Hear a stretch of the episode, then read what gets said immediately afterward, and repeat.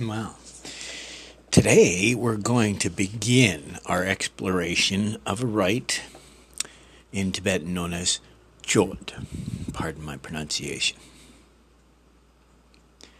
It's also known as the yoga of subduing the lower self, or the doctrine of non ego.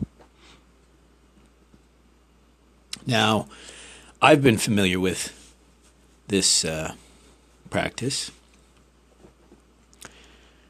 uh, for over 30 years.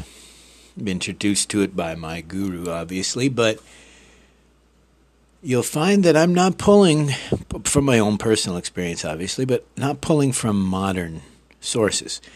I have gone and looked, and there's very few, like Tummo, there's very few modern sources that are actually sharing the teachings and not just trying to make oneself different so that they can, um, I don't know, create a following or. The reason why I say that is, again, Chod is not this esoteric rite. Um, it became somewhat esoteric because of the influence of the culture that surrounded him. But when we look at the rite, especially since I'm going to break it up into pieces, when we begin to look at it, you're going to see shades of what is human, humanity. Certainly not um, esoteric by any means. Like the Kasina rite in Theravada, arguably, in the Visuddhimagga. Uh, the Kasina rite, uh, a, a practice of staring into campfire. That is as old as mankind itself. Right?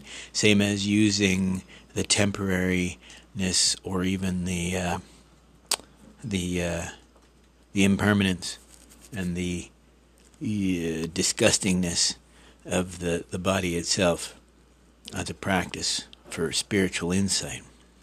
But what I am going to draw on, and the reason why is because uh, it was once again recommended by a modern uh, practitioner, uh, originally introduced to the West by Ivan Wentz, uh, published under the title, variously published, but under the title originally as Tibetan Yoga and the Secret Doctrines.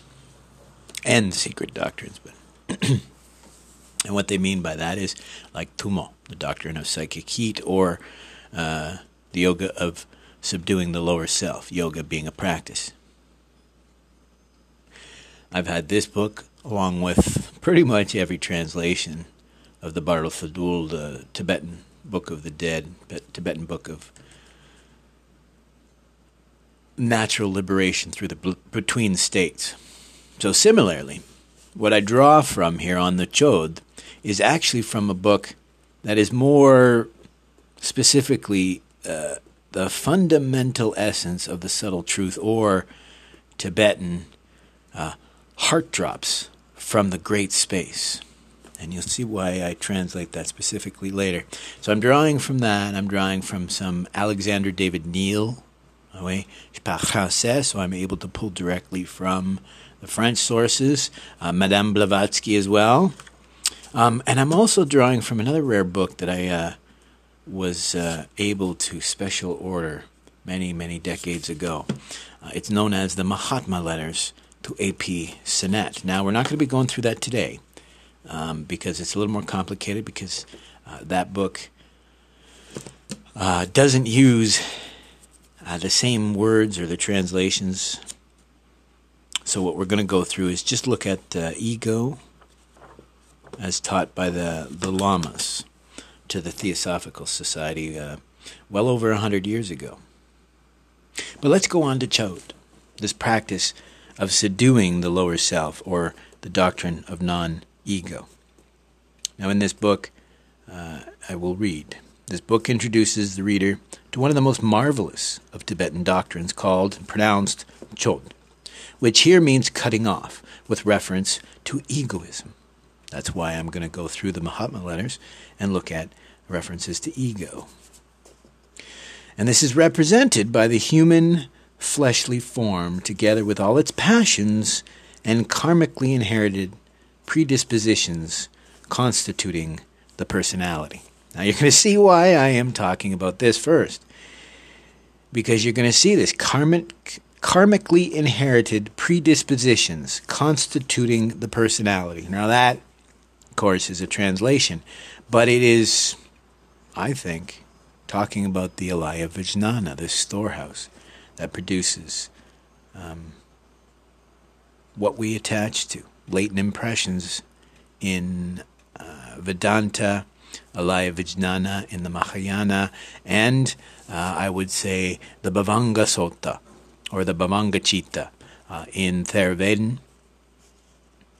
But what I'm going to do is, uh, if I can, I thought I might just jump ahead uh, and read uh, one section to start with. Right? I was going to read the meditation to accompany the sacrificial offering. And the way it works is it's actually a dance. Like I said, we're going to look at that eventually, how these rites and rituals, ceremonial dances, and, and um, offerings. Uh, in the Tibetan idea, uh, sacrifice was present prior to the arrival of Buddhism, so ceremonial sacrifice, not unlike renunciation and devotion in Vedanta and other uh, forms of Buddhism. Um, but again, the meaning is the same, the process might be a little bit different, right? And uh, that's something we might talk about. Uh, the Bon influence on this Chod rite, uh, you know, with possibly a history of human sacrifice. But what I want to talk about is how universal these teachings are, not how different they are. So again, this is from the Yoga of Non Ego, Chod. This is section 9, the state of mind necessary for this practice. Put thy mind in the quiescent state, right? So the calm, possibly even equanimous, equanimous state. Put thy mind in the quiescent state by blending thine intellect with the voidness. Right? In brackets it says of intellect, right? Again, Blend thine intellect with the voidness, right? Emptiness, shunyata. Thereby, the instantaneously occurring phenomena are certain to come. Again, instantaneous is thoughts and feelings, volition. And it goes on and says, and vindictive and malice, uh, malicious spirits are certain to be conquered. Uh, that's earlier where we talk about Mara. Mara, but just being uh, in almost any tradition, uh, represents any ill that might draw you uh, from uh, your goal. Uh, where is it here? Uh, well, we'll talk about Mara another time. But I'll go on. Again, state of mind necessary for the Chod rite. In all this, renounce every feeling of fondness for, or every attachment to life. So, in all this, renounce every feeling of fondness for life.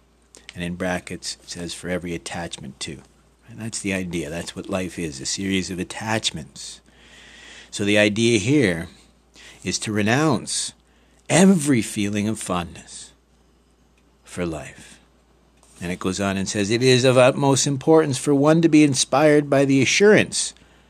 And in brackets, it says born so the insurance, the assurance born of the highest realization of truth. It is of utmost importance for one to be inspired by the assurance born of the highest realization of truth. At this time, slowly produced phenomena resembling those produced instantaneous and instantaneously produced phenomena rem- resembling those produced slowly, and phenomena of a mixed source resembling both uh, the other source. And when it talks about the two classes of phenomena, those are instantaneous and slowly produced. They're called mixed, partake of both of these. The example I would give is uh, instantaneous, as I said, were feelings and thoughts and preferences. Um, but what is uh, either mixed or, uh, more importantly, the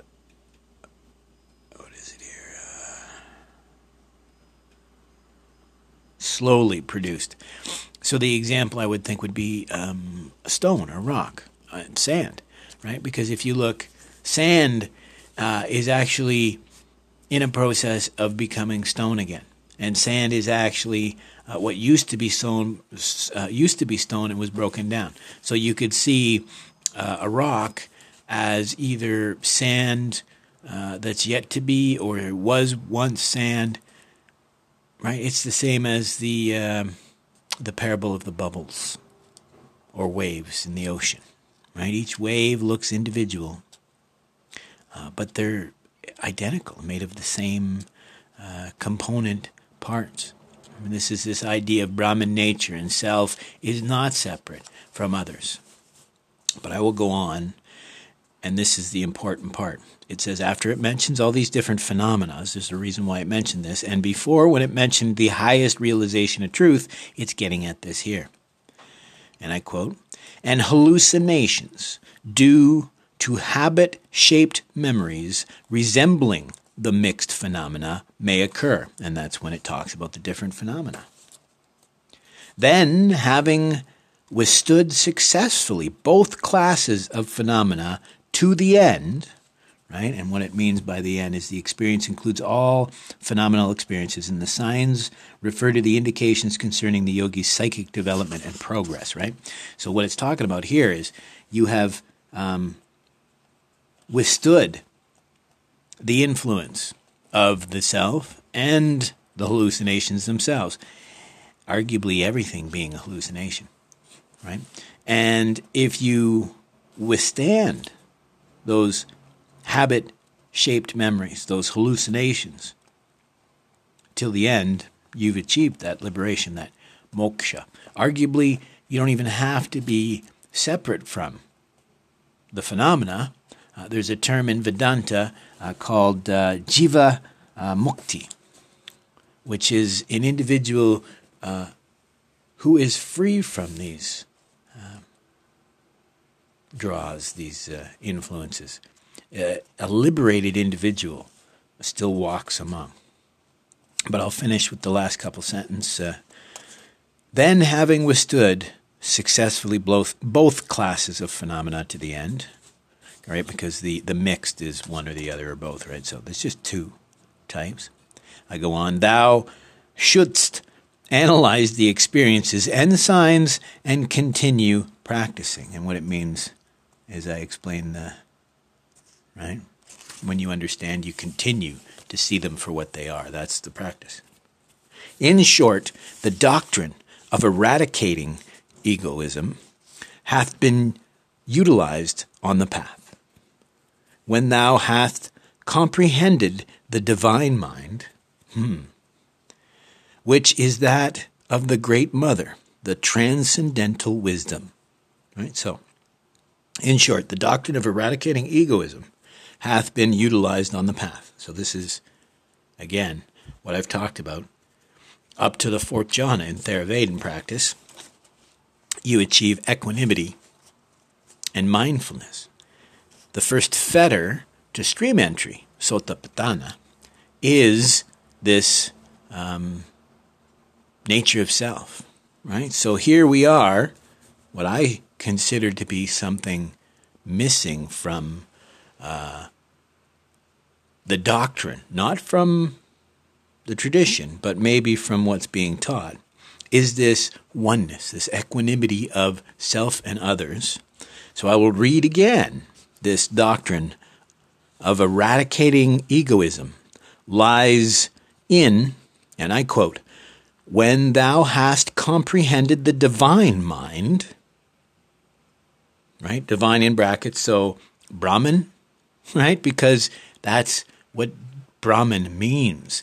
If they translate Brahma Vihara into divine abodes, right? These are the compassion, equanimity that we're talking about, um, loving kindness, and uh, empathetic joy. These divine abodes, or what I always enjoyed translated from the Tibetan, are um, boundless energies, right? You can never have too much loving kindness, right? Because where love uh, might smother or be selfish, kindness can step in, and vice versa right? Where kindness might end because of selfishness, love will take over. And again, I quote When thou hast comprehended the divine mother, Brahman nature, divine mind, the divine mind, my apologies, which is that of the Great Mother, the transcendental wisdom. And again, don't trust me on this because I quote from the notes. They say the prajna paramita. Hmm. I've taught this before. Prajna being wisdom or mind, energy. Paramita being perfections or ultimates, almost like sattvic, sattva. And I go on and quote from the notes as more fully explained in book 7 following the prajna paramita which we should be fairly familiar. You can just scroll back in my uh, podcast. I've talked endlessly about the prajna paramitas which are the transcendental the metaphysical part of the northern buddhist scriptures right? This is what we're talking about here corresponding to the Abhidhamma Pitaka of the southern Buddhism, and is personified as the Great Mother. Right? So the transcendental wisdom, prajna paramita, the tathagata garbha, the storehouse of our Buddha nature, or perfection, alamnya uh, vijnana, which is one step above, uh, which arguably is the result of cessation, cessation of Nirodha, cessation of the Alaya Vijnana, that storehouse consciousness, these preferences that we build up, the Vedantic, uh, Vedic, uh, latent impressions that you'll read in the Gita. But again, when thou hast comprehended the divine mind, right, this is how to eradicate egoism, which is that of the Great Mother, this great divine mind. It's this oneness, the transcendental wisdom, the great goddess, the personification of non ego. As the Tibetans teach, when you sleep, this consciousness just slips away. Upon this ritual hath been placed the triple seal of secrecy. And all that means is you need to be. Um, uh, well, I'll read it actually. Um, it's just talking about proper time, samaya, proper time or proper season, right? So just someone who's prepared to understand this, right? The doctrine of non-ego is not there is no self as is commonly commonly misunderstood. It's simply the idea of not all about oneself, but even more importantly is this divine mind, the great mother, a transcendental wisdom, this Tathagata Garbha, this Brahman nature, this divine abode, truly of uh, one seat of consciousness. Not one's own consciousness, but that shared divine consciousness. But yeah, so chapter one of Chod, right? Uh, the doctrine of non ego.